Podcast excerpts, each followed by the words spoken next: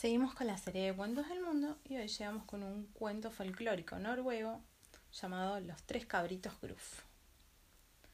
Eran, una vez tres cabritos de apellido Gruff que tenían que subir la colina para comer y engordar.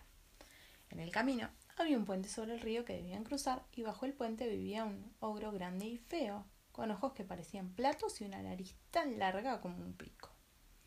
El primero en pasar fue el pequeño Gruff. Trip, trap, trip, trap, sonó el puente.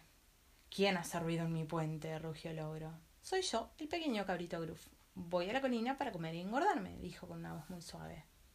Ahora subo y voy a comerte, contestó el ogro. Oh, no, por favor, soy tan pequeñito, dijo el cabrito.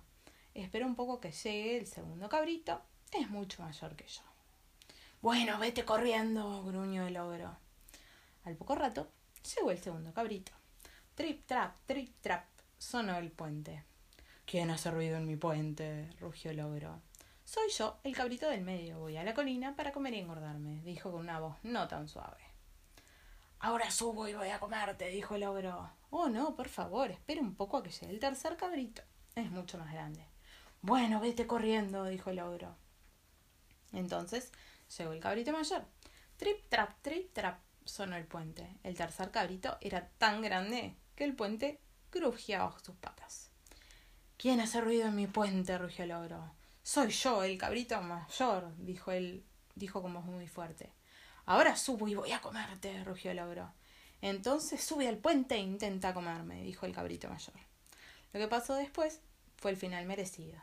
Cuando el ogro subió al puente, el cabrito lo empujó con sus cuernos, arrojándolo de cabeza al río. Luego cruzó el puente, llegó a la colina y se unió a sus hermanos.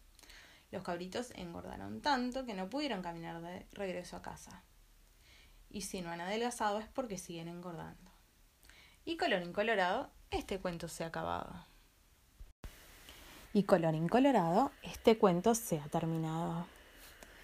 Espero que duerman bien y que sueñen con los angelitos. Hasta mañana.